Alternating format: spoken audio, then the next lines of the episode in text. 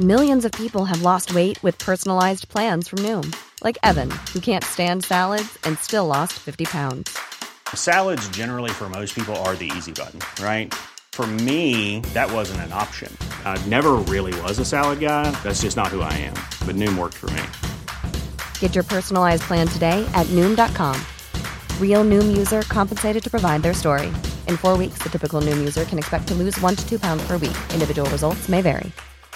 Hey, it's Ryan Reynolds, and I'm here with Keith, co-star of my upcoming film, If, only in theaters May 17th. Do you want to tell people the big news? All right, I'll do it. Sign up now and you'll get unlimited for $15 a month and 6 months of Paramount Plus Essential Plan on us. Mintmobile.com/switch. Upfront payment of $45 equivalent to $15 per month. Unlimited over 40 gigabytes per month. Face lower speeds. Videos at 480p. Active Mint customers by 5/31/24 get 6 months of Paramount Plus Essential Plan. Auto renews after 6 months. Offer ends May 31st, 2024. Separate Paramount Plus registration required. Terms and conditions apply if rated PG. There's never been a faster or easier way to start your weight loss journey than with PlushCare. PlushCare accepts most insurance plans and gives you online access to board-certified physicians who can prescribe FDA-approved weight loss medications like Wegovy and Zepbound for those who qualify. Take charge of your health and speak with a board-certified physician about a weight loss plan that's right for you. Get started today at PlushCare.com/weight loss. That's PlushCare.com/weight loss. PlushCare.com/weight loss.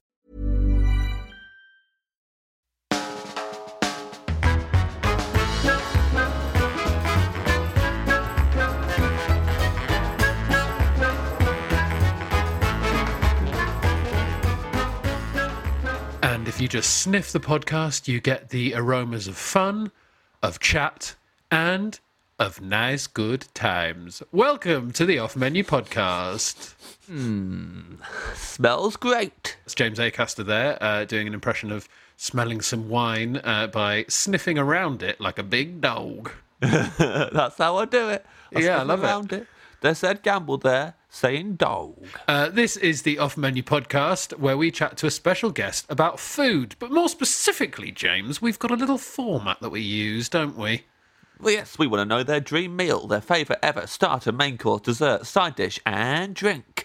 And this week's guest is Sarah Keyworth. Sarah Keyworth, a brilliant comedian. You may have seen her on television or live or one of those things.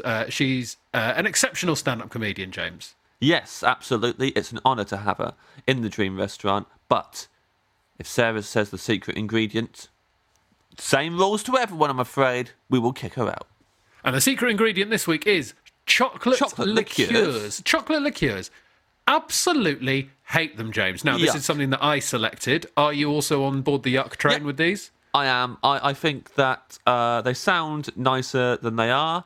And I also think that the pocket of liqueur in the middle is always... I don't think there's really a right amount for it, but always feels like there's too much of it. Yeah, and floods. I don't like how it feels in my mouth when it announces itself out of the chocolate. I'd rather just have it a nice, lovely chocolate.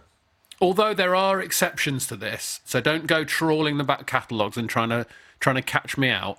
Oh. I broadly think keep booze out of my puddings. Oh, really? Yeah. Oh, I think so. I wouldn't agree with that. I like boozy puddings, but chocolate liqueurs can jog on. I don't really anyone who likes them. I think is pretty creepy. Yeah. Okay. Cool. Let's go with that. I think the problem with chocolate liqueurs is the booze is too raw. Yep, absolutely. It's too raw, and whoever likes them should be on a register. Yep, absolutely. Top of the register. And I'd even put reason for being on the register, likes chocolate liqueurs, and I think the cops would understand. I think they would. I think they'd totally understand. Say no more. So, if Sarah says chocolate liqueurs, she's out of here, and we will call the cops. Yeah, we're going to do what our good old friend... I can't remember who said call the cops now. Jack McBrayer. It was Jack McBrayer. Thought you said call the cops. He also said pop us off the bread. Pop us off the bread. He asked if we were going to call the cops, and as you know, we will call the cops. We've only kicked out one person from the Dream Restaurant so far, and we should have pointed out we did call the cops on her, and we kept that out of the episode. But when Jade got kicked out, we called the cops. Well, she at least got taken down to the station. I don't know if she was. Well, convicted. She got put away. She had to change her name to Jail Adams. Oh yes, yeah. Jail Adams. She plays a harmonica in jail now. So, if Sarah Keyworth says chocolate liqueurs, we will call the cops and pop us off the bread. But hopefully she will not. Fingers crossed. We will see. This is the off-menu menu of Sarah Keyworth.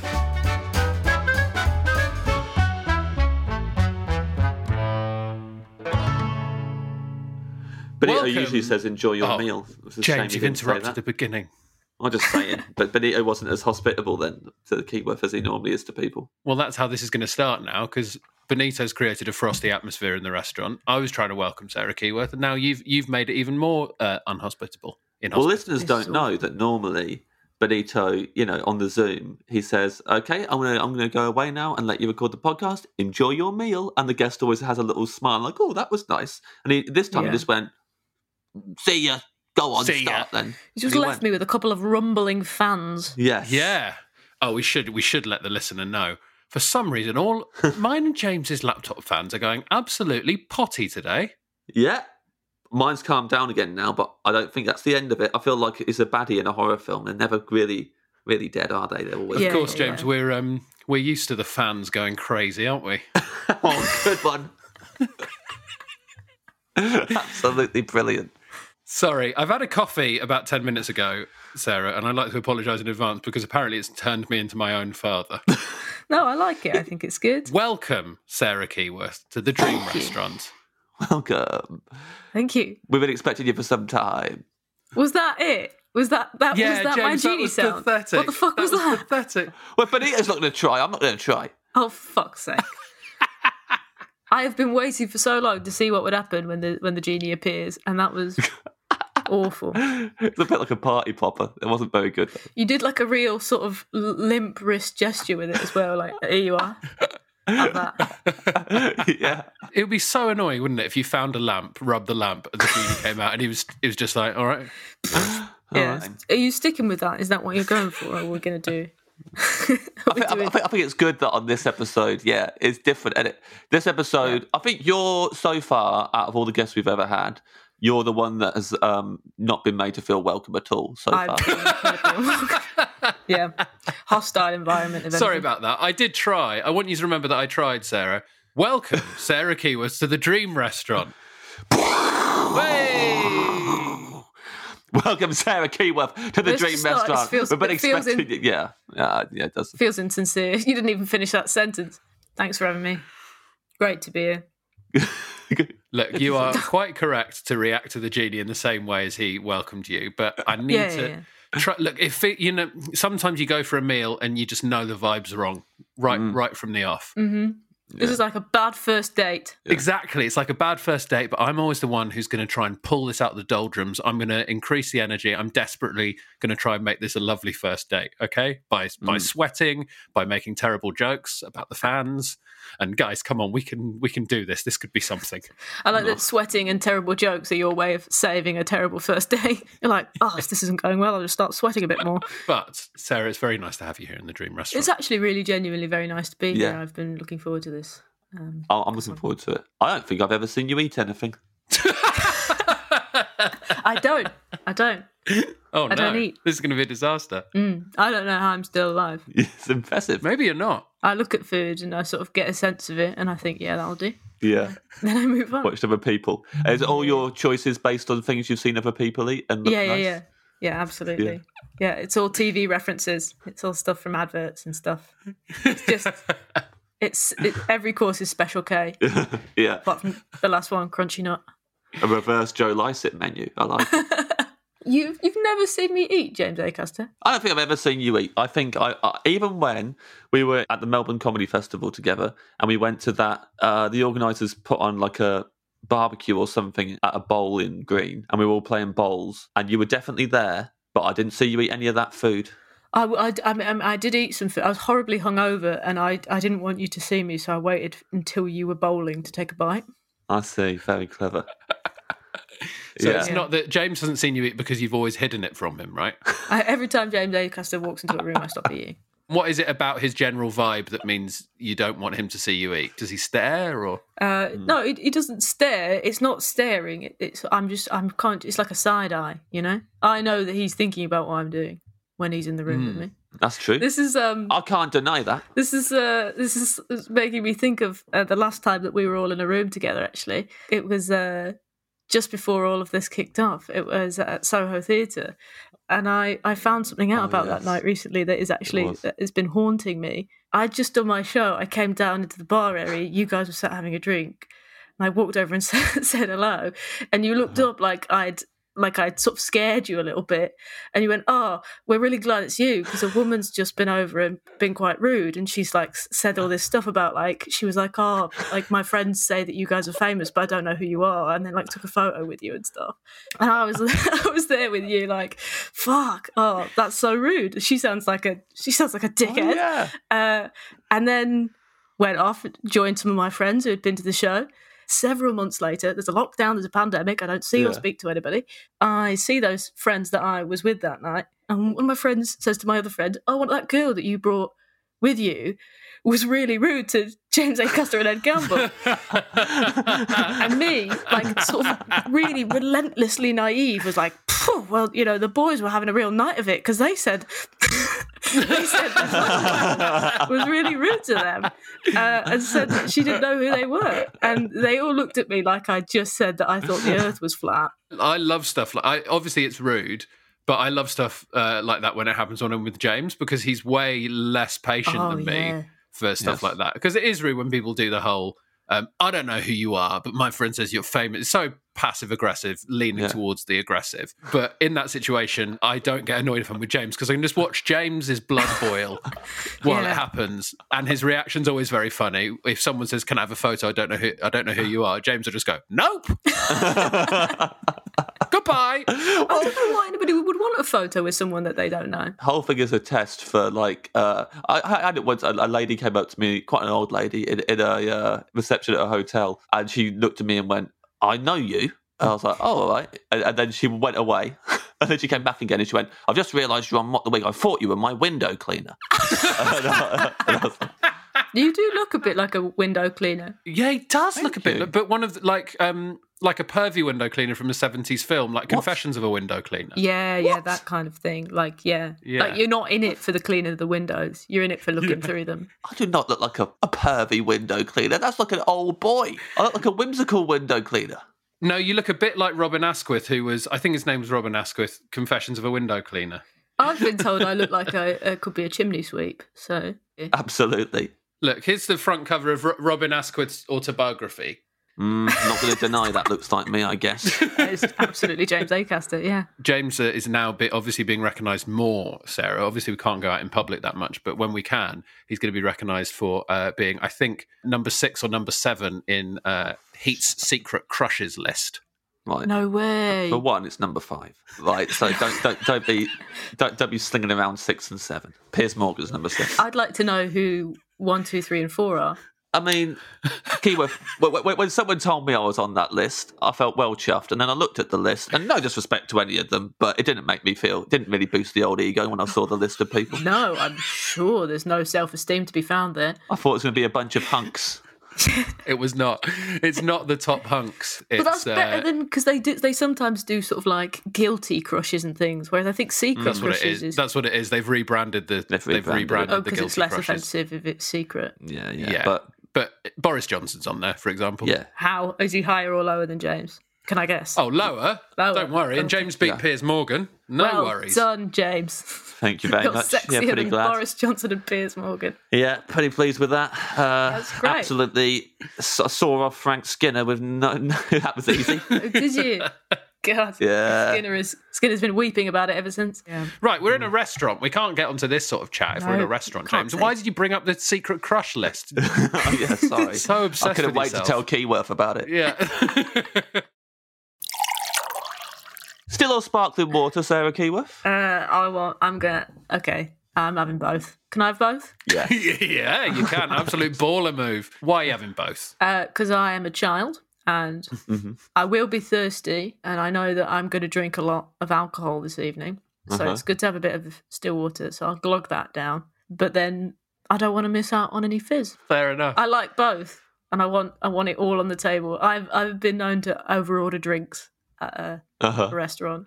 I'll have like a glass of wine, a cocktail, two different types of water. Did you ever play the thing about you're not allowed to double park? We used to have a rule that in the pub. Do you remember that? Yeah, that was a drinking game, wasn't it? Yeah. Some people call it double fisting, which is fun. Mm-hmm. I do not where I come from, Sarah. Because that's a completely different thing. Yeah. I always need to double check with things like drinking games, just in case it was just a posh person thing. Mm. Yes. But we definitely called it double fisting opposed to double parked because nobody owned cars where I was from. The rule was if you had two drinks on the table at the same time, you had to put your dick in a pheasant, right? You have to what?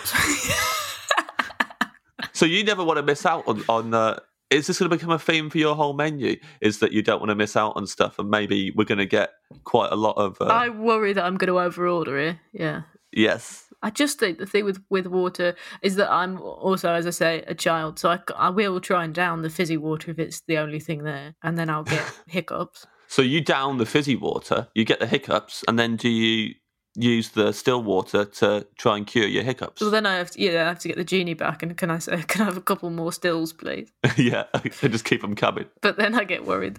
I like it when, you go to some restaurants and they have, like, water taps. Like mm-hmm. Yo Sushi that has like a still and a sparkling tap. I like that. I like it on tap is what I'm saying. Would you ever want to stick your head under the taps? Absolutely. Turn them on? Yeah. I'd like the fizzy one so that it would like bubble over my mouth. Yeah. The problem with the Yo Sushi taps I find is they only give you a tiny little glass. Yeah. And I like a pint of water. Mm-hmm. I like a pint of water and I like to down it all in one. That's how I get my water in. Do you think you could bring your own pint glass to Yo Sushi?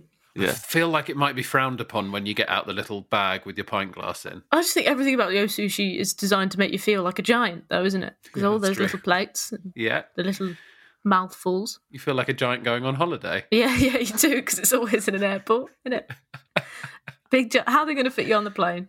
No idea. Yeah, that would be a good prank to play on someone. Just make everything really small, including their plane, when they get on the plane. Yeah, no. That would ruin your holiday, wouldn't it? Yeah, straight away. Spending the whole flight thinking about how you're going to get in your bikini. They've made it. Poppadoms or bread? Oh, okay. All right then. I don't know why. Poppadoms or bread? Keyworth? It's bread, isn't it? It's always going to be bread. I like a poppadom. I like that they're crunchy. I like mango chutney. But I want bread and I want chips. I want a chip cob for my bread course. That's what I want. Right, okay. Well, we'll get into that. First observation that I've only just realised, bread people are way more certain than poppadom people. So bread people are always like, it's bread. Of course it is. It's got to be bread. Whereas poppadom people are always like, I think I'm going to go for a poppadom. They're a lot more sort of... They're fun. A lot more open. That's because they know they're wrong. They're wrong. They're cowards. They're fun. They're fun people. They're trying to buck the trend, and it's embarrassing. They're fun. Are either of you a poppadom people? I'm a bread guy, and I, of course, my attitude is, why wouldn't it be bread? Like it's definitely bread. But also, I'm self-aware enough to be like, that's a bit arrogant. That's a bit arrogant to think bread is the only way. I don't think it's arrogant at all. Mm-hmm. I think it's arrogant that poppadoms have walked into this podcast thinking that they can go toe-to-toe with bread, honestly. Well, look, I'll be honest, Sarah, this has always got on my nerves. If we'd had a meeting before we recorded the first episode of this and James had suggested poppadoms or bread as a question, I would have said, that's not a question. That's not something you're offered at any restaurant. Yeah, they're not comparatives. But as with everything in this podcast, James just shouted it in the first episode and it became a feature because we couldn't change it. Oh, I mean, we did have a meeting pre-podcast. I mean, we didn't... fair enough, poppadoms or bread didn't come up. We didn't actually talk about that. But mainly our meeting was taken up with me saying I'm going to be a genie and Ben and Ed trying to talk me out of it. Well, I mean, it sounds like you weren't in a position to make decent creative decisions during that meeting anyway, so poppadoms and bread would have probably been completely signed off. Yeah, maybe that would have... I mean... If you'd taken that meeting seriously, you would have kept poppadoms and bread, you would have gotten rid of the genie, and I wouldn't be here today. Yeah, you might not. We would have, because the genie is my dad. That's Oh, that's a great twist. That is an excellent twist. That's why you don't eat. That's why I don't eat. You don't need to. Because you're a little baby genie. Oh, I'm a tiny little genie. Yeah, and he won't teach me how to clean windows. He only gave me the chimneys. He doesn't want you saying that sort of stuff. We'll cover more ground that way. My father is cruel. I think the poppadoms or bread question is open to interpretation. If people want to say prawn crackers, if people want to say tortilla chips, just anything that you would get at that point in the meal before the course starts, you know? Look, we've gone around the houses enough now, Sarah. You want a chip cob. Oh, a chip cob, yeah. I'm bending the rules completely. What I really like about this is you've said you're going to overorder and you've not broken your promise. No, I haven't. You've started. Traditionally, people say, I don't want to eat bread before a meal because I don't want to fill myself up. What you've done is you've got bread and you've put some more carbs in it. I've assumed that I am completely bottomless during this meal. Sure. I assume I'm not going to get full at any point. Maybe at the end. Right at the end, it sneaks in and it's like a good full. Yeah. I can do that for you. Yeah, no problem. Thanks, Dad. Yeah. What's a cob? Ha! I wondered if that would come up. I wondered if you would start this silly conversation. Jeannie, a cob is a bread roll. So what's corn on the cob? Corn on the cob is be honest, a cob of corn, it's a roll, isn't it? It's rolled corn. It's rolled corn. You are going to have to specify that you want the bread roll version because otherwise Jeannie's are open to interpretation. He might bring you the middle of a corn on the cob with chips on it. Covered in chips and you rotate it and eat the chips off of it. I'd eat that. I'd probably, I'd give it a go. I don't want to upset you, but I'm not a fan of a chip butty. Call it what I called it. Chip cob. I don't want a chip cob. I don't like double carbing it within the same dish. I think it's a waste of stomach space. I think everything tastes too bland. I'm not a fan. People are going to be going mad about this. This is like when I say I don't like Yorkshire puddings. It's just my finger is hovering over the leave button of this Zoom meeting, by the way. I'll do it. I don't blame you, Keyworth. James, do you like it? Yeah, I like chip butties, yeah. Chip cobs, sorry. Loads of butter, ketchup. Yeah. And ideally, because I have good memories of this when I was a kid, I'd go swimming and I'd do the swimming. I'd agree to it, knowing full well that I'd get a chip cob afterwards. So you want to be that level of slightly, like, nicely tired after a good swim. Yeah, and then they chuck it in the pool, and you got to dive and get it in your pajamas. Yeah. Mm-hmm. like a rubber brick. Yeah, it is like a rubber brick. That's half my problem with it. Yeah. Is it from a chip shop, Keyworth? No, it's from a swimming pool in Walthamstow. No, Walthamstow, Edwinstow. Forgotten where you grew up? Forgot where I grew up. For a minute there, forgot where I grew up. I don't mind a butty cob situation, but here's something I used to have when I was at university. See if you like the sound of this. This was introduced to me by my friend who's grew up in Preston. I already don't like the sound of this. Right. Well, it was at a lower point of my life in terms of eating, and I probably used to have one of these a day, a pie butty. What? Tell me that. Tell me what that is. Talk me through. I've never heard this before. Probably a mince pie, like a beef mince pie. It would have like mince and gravy and onion in it, like a proper pastry pie. Yeah. And then get some bread and heavily butter the bread. Glad that you're clarifying that it is encased in pastry, so you've got a bread layer, you'd say. Yeah. And then get some just cheap white bread, slather that in butter, pop the pie in the middle. Right. Put some brown sauce and some red sauce on top of the pie. Get the other slice of bread and then just a light push just to slightly squash the pie. And then eat the pie butty. We need to talk about the fact that you just said that you don't like double carbing. Mm-hmm. And you think if it's a waste of stomach space, you have a dirty past, Ed Campbell. What I would say to that is that I think with the pie butty, there's more variety of flavour. It's not just straight white carbs all the way through. At least you've got because there's an entire meal on the inside of your bread. Yes. And also, when I say stomach space, I had a lot more stomach space then. So I wasn't filling up on the pie butty. What stage of the day do you have it? Oh, well, I'd sleep through both my morning lectures, so I'd probably wake up at around 11 a.m. Mm-hmm. And then I'd get up, I'd probably have 3 cigarettes, and then I'd stroll to the baker's. So I was probably having that at around noon. So it was more of a brunch. You were buying a pre-made pie at the baker's? Buying a pre-made pie at the baker's, and then going back and using probably someone else's bread in the kitchen. You're a real piece of shit, Campbell. Remember when Ed, like, he lost a lot of weight when, like, he used to be a big agenda. He's a bigger gentleman, and he lost all that weight, and everyone was like so amazed by it. And he even had a stand-up routine where he said, "Everyone's asking me how I lost the weight," and you know, it just is boring answer. Really, you just eat less, exercise more. And no, it's not a boring answer. You go, "Oh yeah, I'll tell you my secret. I stopped eating pie butties every single day." I miss pie butties. I feel like someone who used to be in a gang, like a violent gang. Mm. Look, I'm glad I'm out of it, but God, I miss those days. That's why you've got that pie butty face tattoo as well, isn't it? Yeah, exactly. Yeah. Oh, do you want your swim to be in a mixture of still and sparkling water? Yeah, I do actually. Yeah, I've never done it before, but I think that would elevate the experience in some sense. If you mix still and sparkling water, does it continue to sparkle? It must be a light sparkle. A light sparkle. Yeah. I don't know whether I'd prefer to swim in purely sparkling water. Mm. There is something so evocative, isn't there, about things you used to eat after you went swimming as a child. Like it's like the smell of the chlorine, and you're like properly exhausted. I think it was because you'd swallowed so much chlorine as a child that you actually, your body was desperate for something to soak up those chemicals. Yeah. It was the only time I ever got stuff from a vending machine. I was always denied vending machine food, but I was allowed vending machine stuff after a swim, and get the Space Raiders and stuff like that from the vending machine. Used to get some smoky bacon crisps. Yeah. After a swim from a vending machine. Also, my dad, I remembered this recently because it's such a bizarre thing that happened. My dad used to take me to play golf, which is just doesn't make any sense to me, apart from the fact that he was actually trying to make me a lesbian. And we'd play golf, and then he'd buy me a bucket of Roundtree's fruit pastels afterwards. Nice. And I tell you what, I was in it for the pastels, not the golf. Yeah. I'll be honest, initially I thought you said bucket. A bucket, yeah. He'd empty out the golf balls. Yeah. And he'd fill it with fruit pastels. Where did you say you were from? Edwinstowe?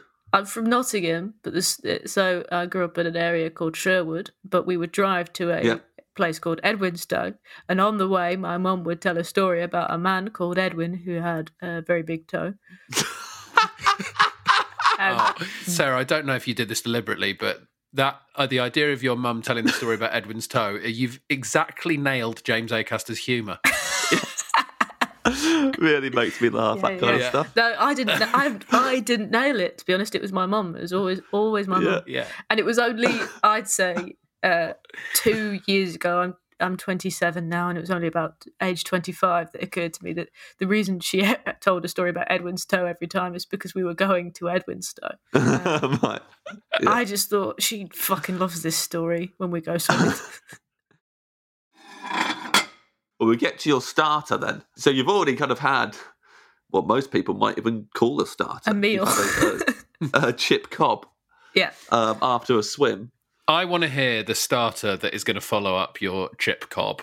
Okay. Yes. So I am a vegetarian, but before I was a vegetarian, one of my favourite dishes, and I remember it like because when I was a kid, we didn't get takeaways very often. We'd get takeaways for like a birthday or whatever. And when we got Chinese takeaway, my favourite thing would be duck pancakes with hoisin sauce and little strips of cucumber. Given that this is my fantasy situation, I'm having that. I don't mind if it's mock duck, but I want it to be as close to the real thing as possible, please. Here's a good compromise. We can make it real duck, but the duck we've got it from can come out and sort of say hello and just let you know that it's still alive and it's fine. I thought you were going to say we can make it real duck, but the duck we've got it from was a cunt. Either or. Yeah. If you want crispy cunt duck, you can have that as well. Crispy cunt duck sounds like something completely different that I don't think we should get into. Every time you make one of those jokes, I'm going to picture your dad on the golf course going, "You're doing me proud." Just dropping another pastel in the bucket. Yep. Weird treat training for me every time I say something. Keep them coming, Keyworth. Do you want to meet the duck while you're eating it? Just and the duck can be like, "Hey, look, I was happy to give up some of my body's regrown. I'm still alive. We're all right." Would the duck stay whilst I ate it? No, it wouldn't watch you like James Acaster. Yeah. Because it's getting crowded in this restaurant with Acaster's eyes on me. Let's do that then. Let's treat myself. I've not I've not done anything bad to this duck. The duck's happy. I'm imagining that the duck comes in, says this to me, walks back into the kitchen, and then is brutally murdered. And I'm just happily thinking that the duck's fine. Yeah, I'll agree to that. That's fine. Now, talking of the ratios, what are you doing? Because whenever we used to get crispy duck pancakes at home, I'd always fuck it early doors and end up putting too much hoisin sauce on the first one, putting all the veg in, and then there was none left over for the next pancakes. Ed's ratios were always like, Ed'd have a little bit of hoisin sauce and then half a lasagna and then like a beef burger, and he'd roll it all up. Oh no, it's too much in here again. 2 slices of white bread. Oh, so traditional Chinese food. I have thought about this because I feel as though, I don't know if they do it on purpose or don't know whether they expect you to just use less of everything in your first couple of pancakes. But it does feel like they don't give you enough for the amount of pancakes they give you. Yeah. So basically what I'd like to happen is have a sort of all-you-can-eat situation, and then I'll tell you when I'm done.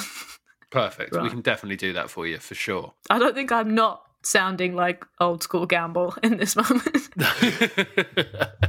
As long as you don't put a pie in the pancake, we're absolutely fine. Not tempted after hearing Ed's stories.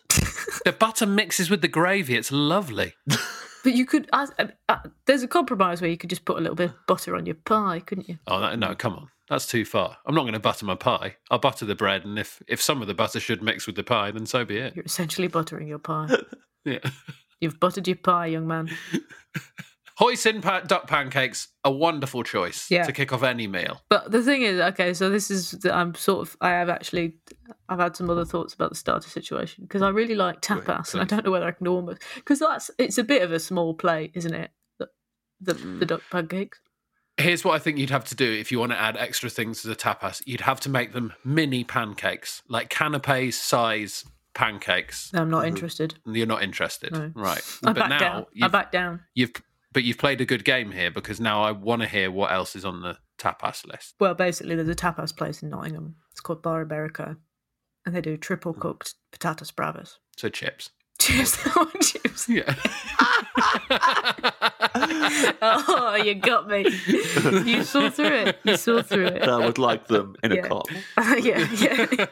In El Cobo. It's amazing. I want a chip cob on the side of every dish. Yeah. Mm-hmm.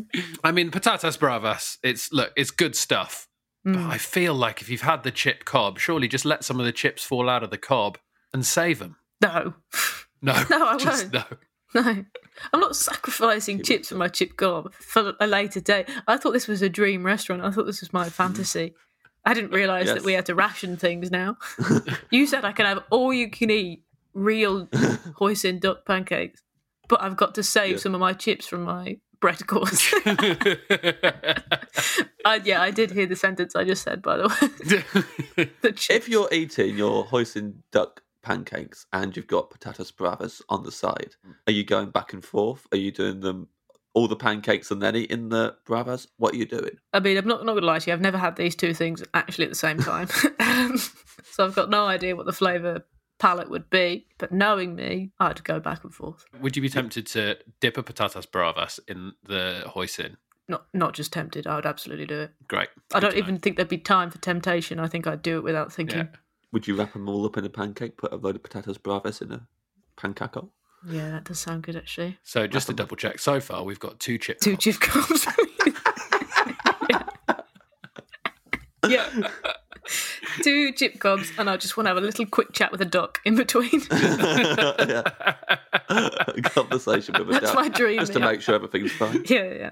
Is there anything else from the tapas place that you want on this tapas platter? They also do a chili and ginger glazed cauliflower that is like crispy. So I'd have a bit of that if you offer him. It's like a sort of popcorn cauliflower, but it's sweet and salty and glazed, and it's just fucking great. Huge shout out to the Bang Bang cauliflower at Wagamama, which is, I think, one of the best chain restaurant side dishes out there. I nearly mentioned it just now to try and sort of give you a sense of what it's like, but I think it's an elevated version of the Bang Bang cauliflower. But I am a fan of a Bang Bang cauliflower and have been known to order 2. You've double-fisted Bang Bang? I've double-fisted.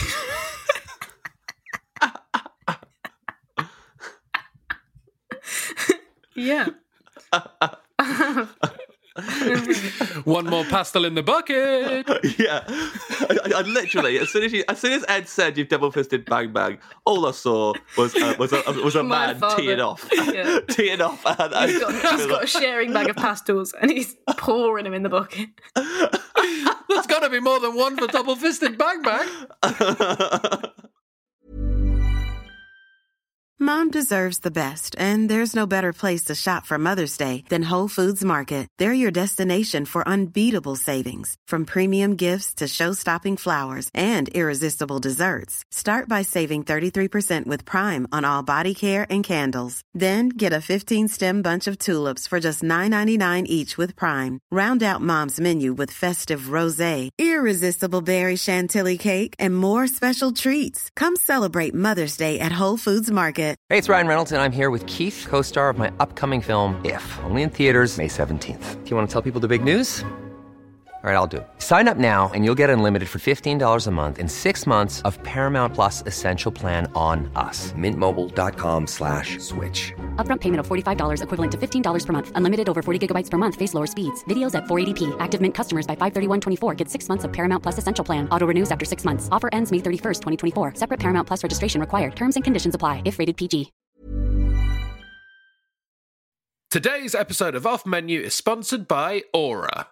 James, are you ready to win Mother's Day? I am, Ed. I want to cement my reputation as the best gift giver in the family. I'm going to give my mom an Aura digital picture frame preloaded with decades of family photos. May I say, James, I absolutely love the class and elegance with which you use the word mom, because this is for US listeners. All of your moms deserve a good Aura digital picture frame preloaded with decades of family photos. Yeah, I think your mum's going to love looking back on your childhood memories, seeing what you're up to today, seeing what you were up to back in the day, and even better, with unlimited storage and an easy-to-use app, you can keep updating Mom's frame with new photos, so it's the gift that keeps on giving, James. Ed, answer me this. Who is the best gift giver in your life? I'd probably say my wife is a very good gift giver. Not that my mom is not a fantastic gift giver, but my wife's very good at little surprise things. She says, I've only got you a few things, and then there'll be little surprises, things that we've seen throughout the rest of the year. I'll say to my wife, I like that, and then I forget about it,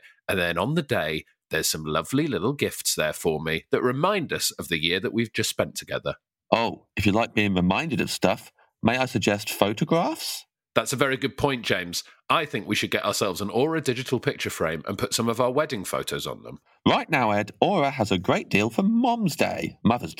Listeners can save on the perfect gift by visiting auraframes.com to get $30 off plus free shipping on their best-selling frame. That's AURA frames.com. Use code OFFMENU at checkout to save. Terms and conditions apply.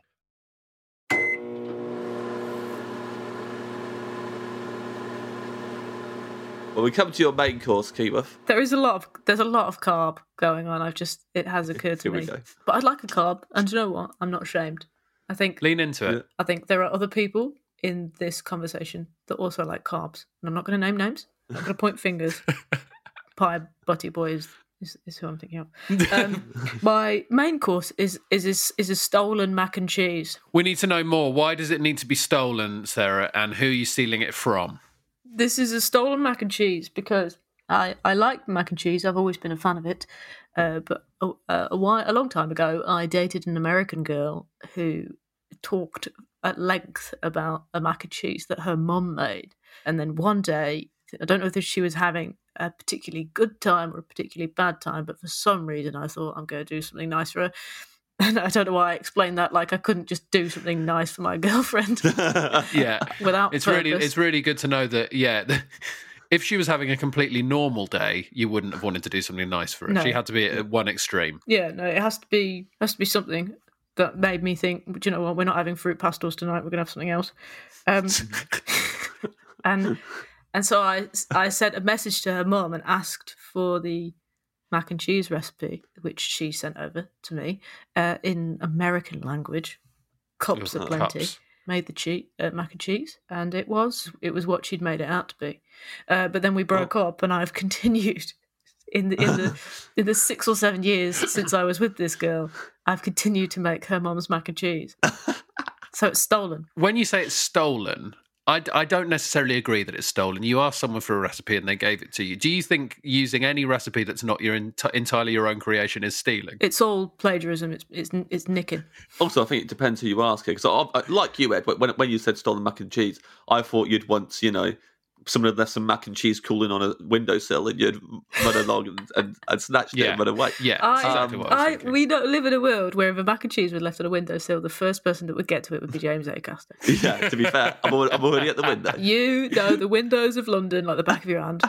However, I do get what Keyworth means because I think it depends who you ask in this situation. I think if you ask your ex-girlfriend, she would say, you stole that, like, stop doing that recipe. Yeah. That's my mum's recipe and we broke up. And that's not your recipe to make and stop doing it. I feel like I've stolen a sort of family traditional dish from an unsuspecting romantic ex-lover. But it depends where the mum got the recipe from, right? Because if it was the mum's creation entirely, then yes, that's stealing. But surely the mum got that recipe from a book or got it from a different, maybe she got it from an ex-boyfriend's family.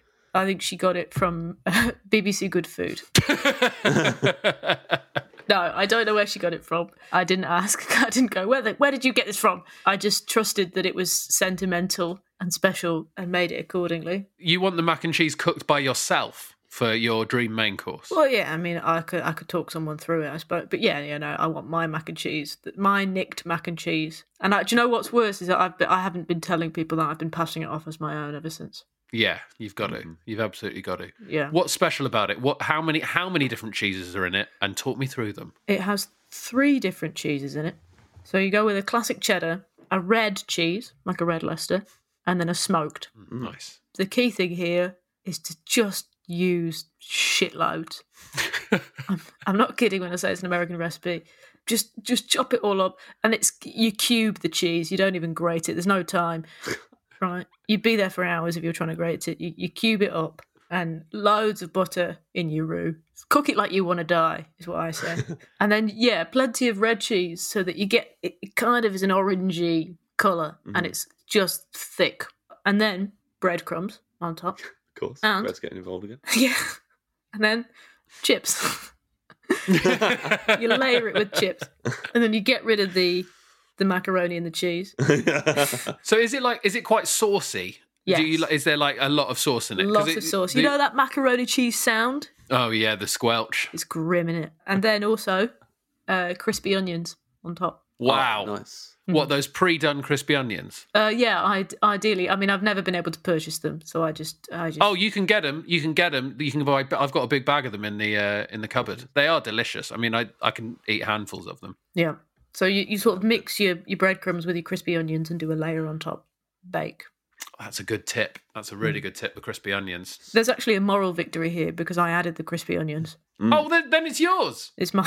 Yeah, I've adapted it. Then it's yours and I'm going to steal that from you and it's going to taste all the sweeter. Take it from me. Have it.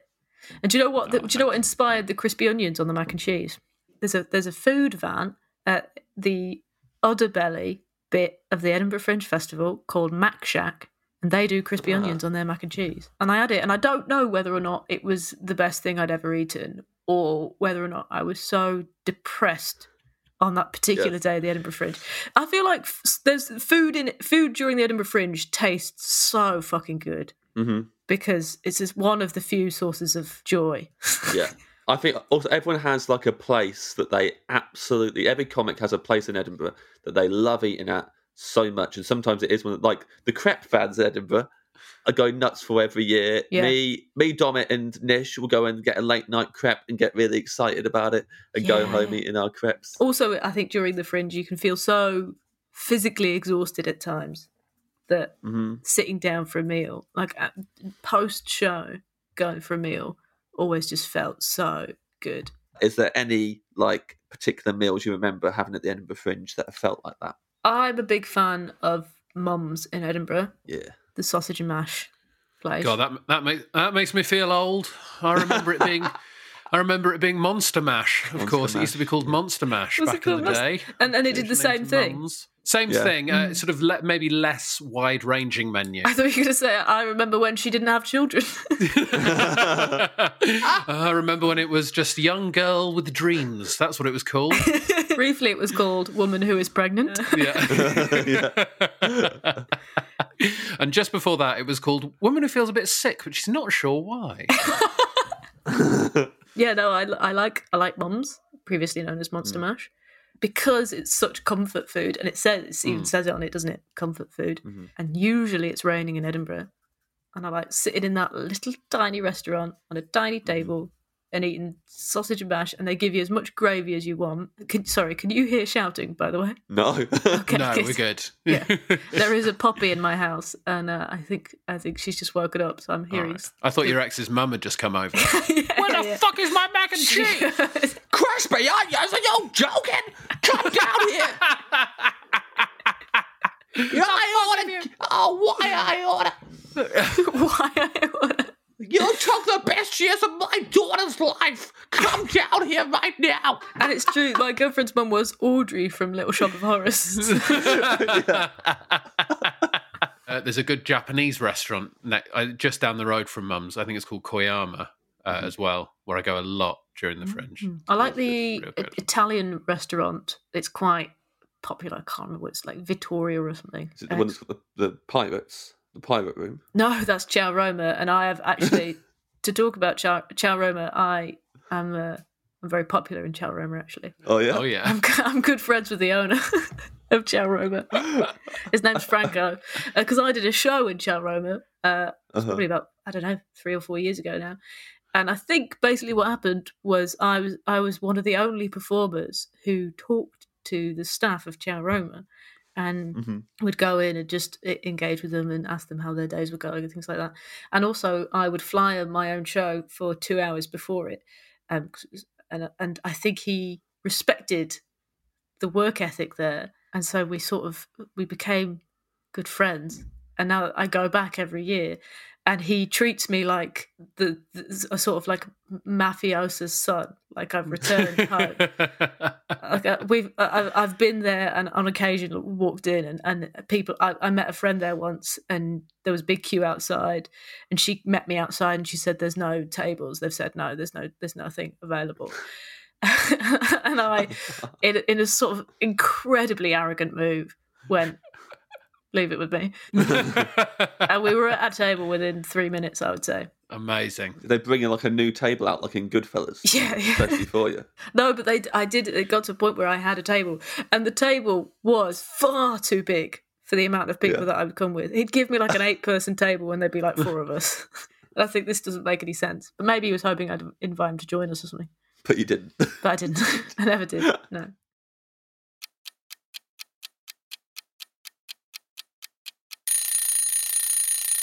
I would love to know your side dish. So I feel at the moment there's a lot of carb. I mean, yeah, more so than we've ever had before. Really? I would say. Yeah, I think so. I mean, it's impossible to have more, for example. Yeah. So maybe we've had someone with the same amount. A chip butty, some pancakes with some patatas bravas on the side, and macaroni cheese. And the most indulgent macaroni cheese I've ever heard. Okay. So, yeah. And you did a quick shout out to mashed potato. So that's coming on. Didn't I? Yeah. I don't regret anything I've said, by the way. I stand by it all. So is it going to upset you if I have a chip cob on the side of this packaging? No, none of this is upsetting at all. You have whatever you like. My side dish is some broccoli, tender stem, from a restaurant called Flesh and Bum. Yes. And it's sort of smoky and barbecued with orange zest on top. And it's the best broccoli I've ever had in my life. I've been known to order 2 of them, actually. I've double up on the broc. You've got to. The broccoli thing, I think, it's really grown up when people finally realise that broccoli's actually delicious. Yeah. Mm-hmm. And there's ways of doing broccoli that are so nice. Why do they hold back tender stem from us as children, though?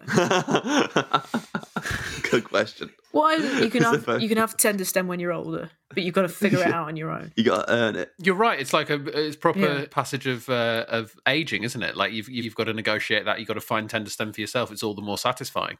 It's a secret that they keep from us, and it fucks me off. It's like sex. But they have that conversation with us when we get to a point. Yeah. Nobody sits you down. I'm glad that's held back. Yeah.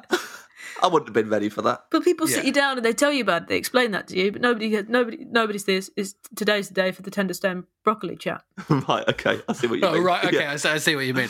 I thought you were saying... Yeah. They should let children have sex. No. Yeah, I thought you were saying they're holding tender stem broccoli back from us, just like they do with sex. And I was like, what the fuck, Keyworth? What are you talking about? With the tender stem broccoli, I went on Saturday Kitchen recently, the BBC One flagship cooking show on a Saturday morning. And Matt Tebbutt, the host, did tender stem broccoli and charred it, and I'd never known properly how to do this, and I think I've done it about 3 times a week since. All it is, it's just a super hot griddle pan, put the broccoli in, and then put a heavy pan on top of it for like 3 minutes, flip it for another 2 minutes, put the pan back on, and then you've got like charred, perfectly cooked broccoli. It's amazing. As in like weighting it down? Like yeah, weighting it, like pushing it right down so you're properly charring it. Interesting. Keyworth, do you think that Ed has stolen that recipe from that man? Of course. Yeah. Yes. And he's confessing on this podcast. Yeah. You know you could put crispy onions on it as well. Oh, yeah. Do you know what? I feel like they do something like that in this broccoli that I'm talking about. It's been so long. This is also the thing when I was sort of trying to think about what I was going to say. I was thinking, what restaurants have I been to? What food have I had that's been absolutely amazing? And it's been so long since I've done that I've had to resort to 7 chip cobs and a mac and cheese.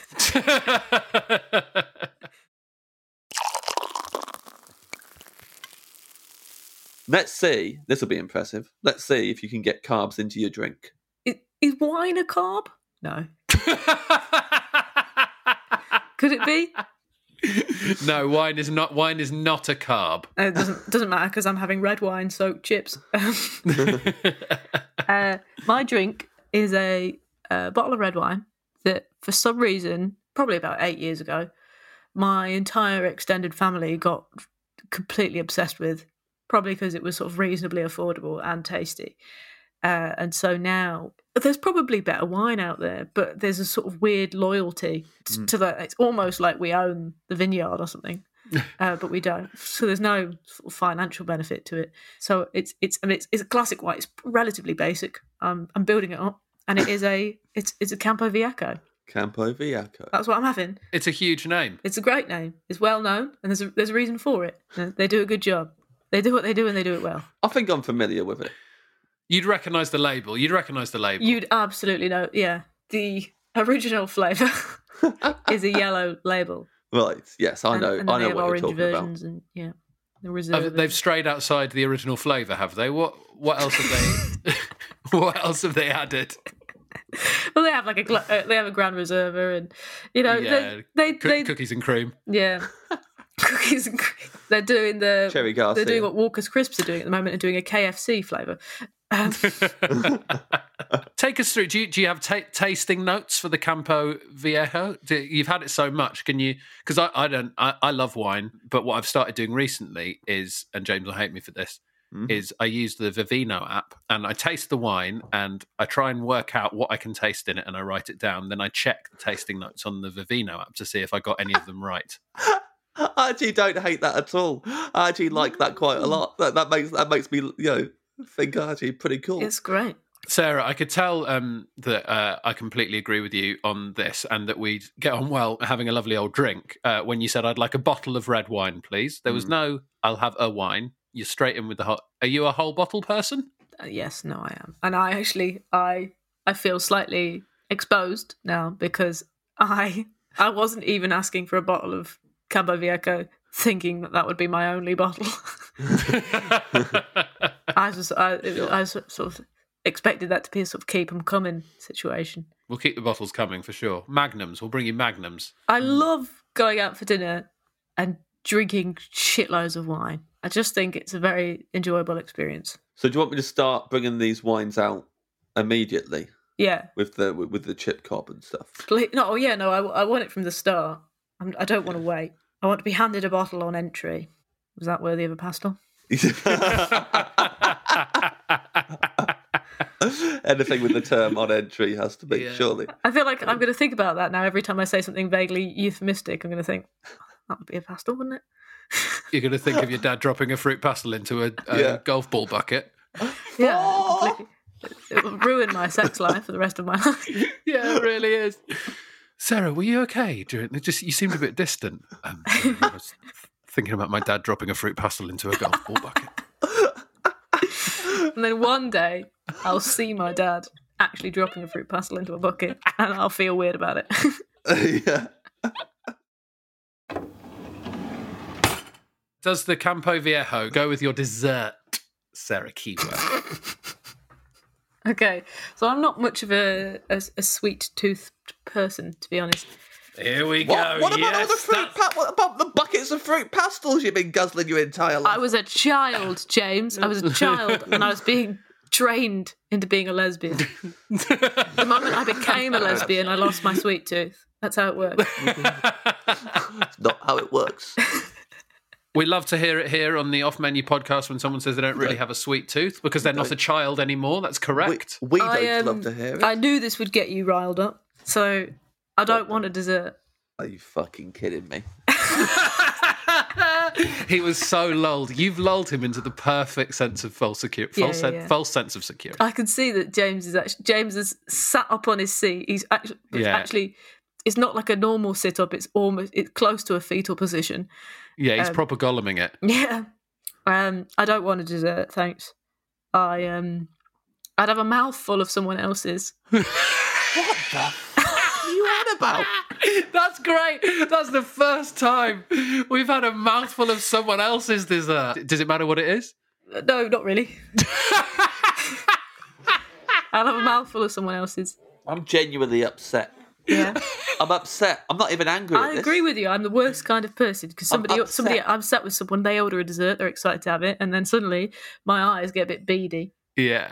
And I didn't want a full dessert. I've had it before where people have gone, why don't we get two and we'll share them? Leave me alone. I've just had 5 chip cobs, you know? Yeah, you are full. To be fair to you, you are full. Do you ask the waiter for another spoon when you have a mouthful, or is it like more of an instinctive thing? No, I go in with 2 fingers. That's a grab bag of pastas there. Yeah, there you go. So that's what I like about this, is it doesn't matter what it is, it just has to be someone else's and you only want a mouthful of it. Yeah, and that's the thing about dessert more than any other dish that you have during a meal, is that if somebody has a dessert and you don't, they will always feel obliged to say, do you want to try it? Well, you've never had dinner with James Acaster, we know that. Yeah, not on my watch. We know. I'm not offering you any of mine. Forget about it. I'm going to trap you into a meal one day, James. If I've got a lovely dessert. I don't know how I'm going to do it. I'll probably be trapped into a meal. There's absolutely no way you're getting anywhere near my dessert. I'm going to do it. James, how are you feeling, mate? Bad. This feels bad. I haven't had anyone completely pass on it before. I've had awful people say cheese and biscuits or Pizza Hut buffet or more poutine. I've never had someone go... Sorry, wait, that was a dessert. More, because I would have... More poutine, yeah. Yes. I would have had that. That's potatoes, isn't it? No, I don't want to put that in your head. I do not want to put that in your head, but yeah, you would absolutely love that. I'd be all over that. I'd have a second round of patatas bravas, to be honest. Oh, what I really like about this dessert as well, if we look back at your main course, which was stolen mac and cheese, and you said it was stolen because someone else gave you a recipe, and this is you're literally taking it off someone else's plate and you've not called it stolen. No, I don't think this is stolen. They offered. This doesn't feel good. I don't understand. I don't understand how... You would rather have nothing than dessert. You wouldn't just want some... There's not, a dessert that is, your favourite dessert you've ever had. There's not one. I'll tell you what I would have, James. If everyone else is having a dessert and they're looking at me like, oh, it's uncomfortable that you're not having anything, what are you going to do? I would have an espresso martini. It's better than nothing. Yeah. No, that's not your answer. Your answer is a mouthful of someone else's dessert. No, it's not. I stand by what I said. I'm just saying. Yeah. Okay. If I was pushed... I'd have an espresso martini. Feels like a bit of a dessert because it comes in one of those nice little dessert glasses, otherwise known as martini glass. You would have a cocktail, but there's no ice creams, cakes, gattos. James, there's nothing. You're not going to break me, James. You're not going to break me. But think about what Sarah's done is, yes, there are ice creams, there are gâteaux, there are trifles, there's all of that available if someone else orders it and she can have a mouthful of it. It feels like a waste to get a whole thing because I won't eat it all. There we go. I think it's a great answer. Well done you. It's not a great answer. You don't think it's a great answer. I do think it's a great answer. Well done you. Thank you. I'm proud of myself. Let's read the order back, please. The thing is that it's weird. I really... It's weird because at the minute I'm in a little bit of a... Like, I didn't get much sleep last night because I ate too much chocolate brownie bites before I went to bed. And my heart was going like a jackrabbit. And I couldn't fall asleep. And so it's a bit difficult to now defend, to, you know, really try and put my case forward against Keyworth on this. Because, like, not only do I not have the energy because I was up all night, but also... I don't want something raising my heart rate, which is why I'll stick with my espresso martini, thank you. Yeah. You're fine with that. Well, I mean, it is heartbreaking. How does someone just not? I don't understand it. I like that we're ending this because we started it with you saying, "I've never seen you eat." Yes, and I like that actually we've ended it with you not ever wanting to see me eat. No, I don't know how good I had it. Yeah, I'm gonna get some tear tattoos, and they're all made of like double fat cream, the melted ice cream tears. Tears with chunks in.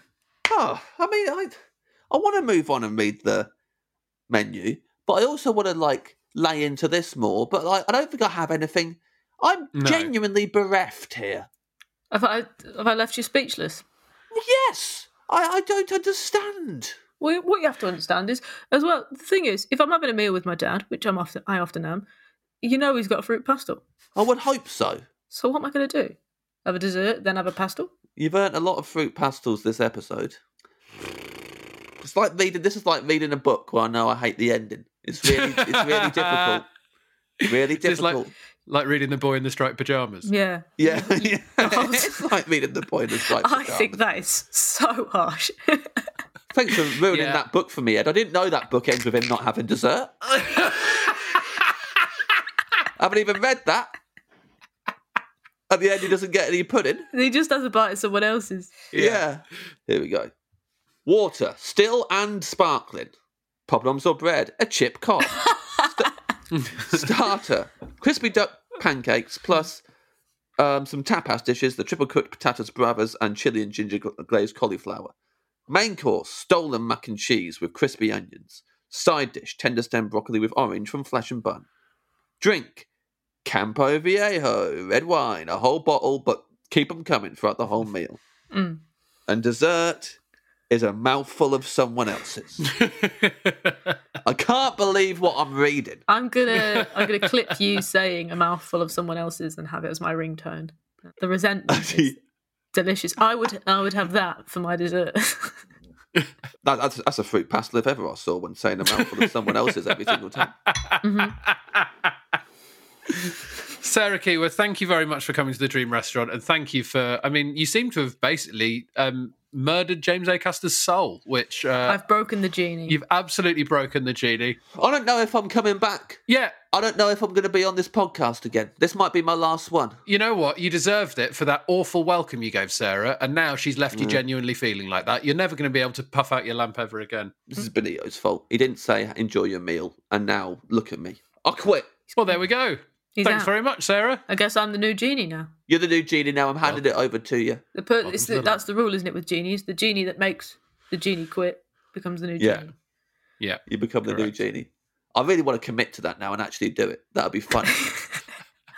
If I just stopped doing the podcast and Keyworth was the new genie, and they go, "Wow, they really went with the bit." And we do it, but we don't tell anyone it's happened. Yeah, and every new guest who's on, when it gets to the dessert, they say their dessert, and you always go, can I have a mouthful of that? Ed, I've done this podcast for a long time. I would like to do my farewell speech. No, I'm not coming back. Okay. Right. Benito's absolutely, look, I mean, I think we've been going for an hour and 40 now. Benito is now tearing his hair out, going, how am I going to edit this? And now James is going, and now I'd like to do my farewell speech, please. I'd like to thank the great Benito for all of his time and patience over the years, even though he's a little squirt. I would also like to thank Ed Gamble, who has been the perfect maitre d', and sure, we haven't always seen eye to eye, but I feel like he still understands me on some level, at least a culinary level. And thanks to all the guests who have ever been on the podcast. Apologies to Jade Adams, who got kicked out, deservedly so. And big shout out to Joel Dommett, who I believe I'll be joining in some sort of recovery clinic after I've come off of this. Keyworth, I'm sure you're going to be an excellent genie now I'm gone. Enjoy being on Off Menu, Keyworth. I'm moved. That was great.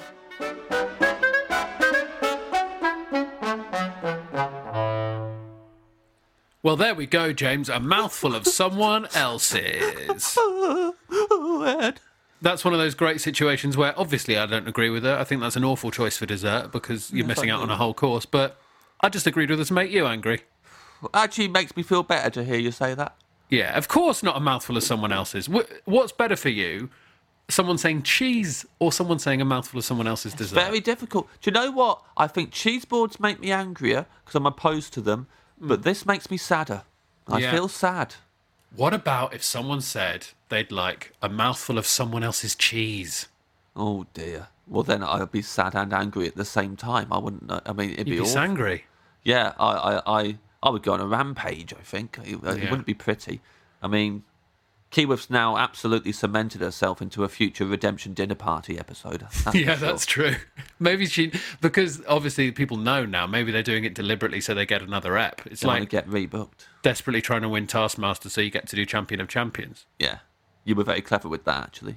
Well, I've been the best. But we enjoyed having Sarah in the restaurant. Yeah. All the same.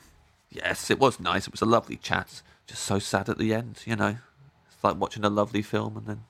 I mean, we've already done this analogy. Yeah, I've done that riff. But all the same, even though she made James sad, do check out Sarah's social media accounts. She is at Sarah K Comedy on Twitter, at Sarah_Keyworth on Instagram, and check out her website, sarahkeyworth.co.uk. Maybe even, James, when this episode's going out, there might even be gigs planned. There might be events in the future featuring Sarah that you might want to go to. So just go and check out her website, etc. for that. Absolutely.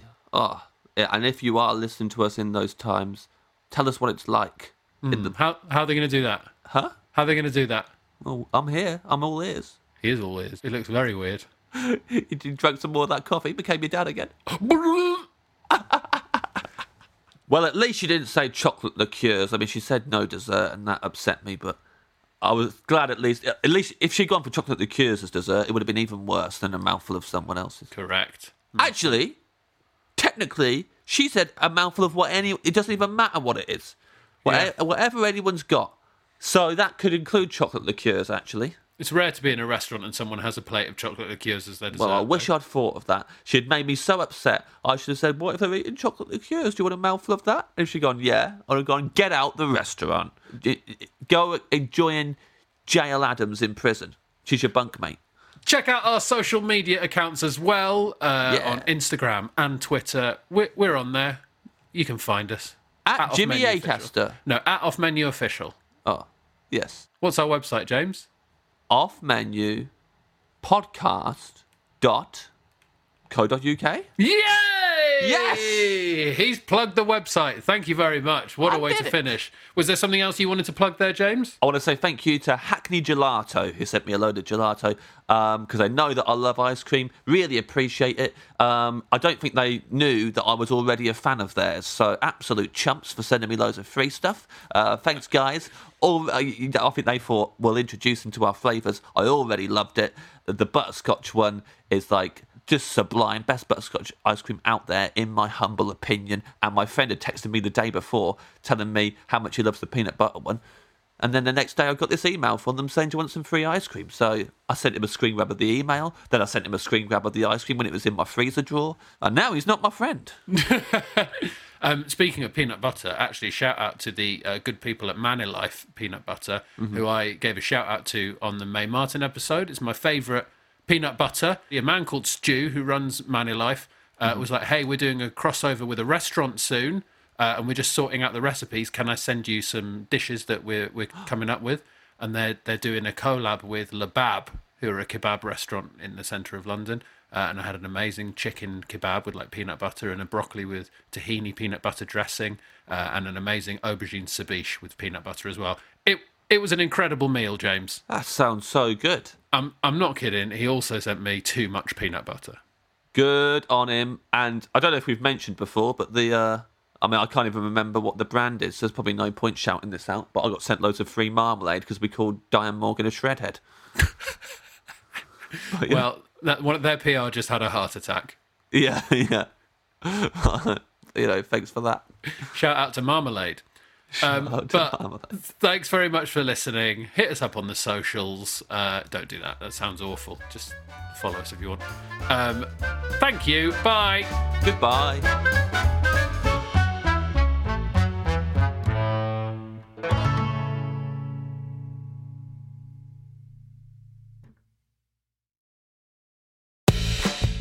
Enjoyed this podcast, can I interest you in a totally different podcast that's not about food and doesn't have James Acaster or Ed Gamble, but I would say is quite fun? No, thank you. Oh, okay, not to worry. If you change your mind at a later date, yeah. It's called Nobody Panic. Right. It's hosted by me, Tessa Coates, and my friend Stevie Martin. Which is weirdly me. And we tackle all kinds of how-tos, from big things to small things. How to stop saying sorry, how to poo, how to break up with someone, how to quit your job, how to relax, how to have a conversation, how to deal with unrequited love. A smorgasbord of things. Absolutely. We have a nice time. People seem to like it. If you like, you can come and see what all the fuss is about. All that fuss. What's it called? Nobody Panic. You can find it on all of the podcast apps that you would imagine it would be on. Please have a listen.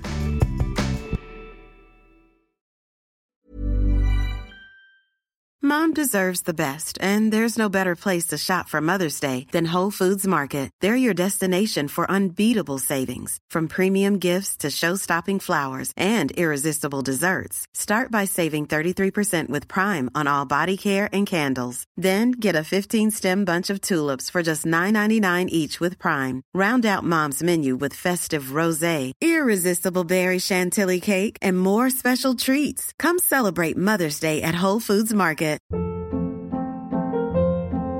Hold up. What was that? Boring. No flavor. That was as bad as those leftovers you ate all week. Keke Palmer here, and it's time to say hello to something fresh and guilt-free. HelloFresh. Jazz up dinner with pecan-crusted chicken or garlic butter shrimp scampi. Now that's music to my mouth. HelloFresh. Let's get this dinner party started. Discover all the delicious possibilities at HelloFresh.com.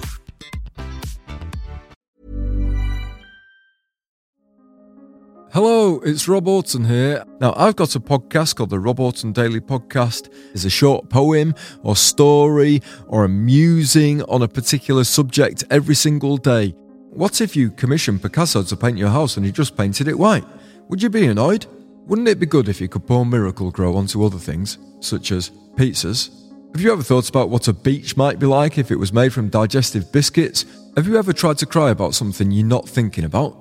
If you would like to listen to a daily podcast that includes subjects I've mentioned there, then please listen to the Rob Orton Daily Podcast.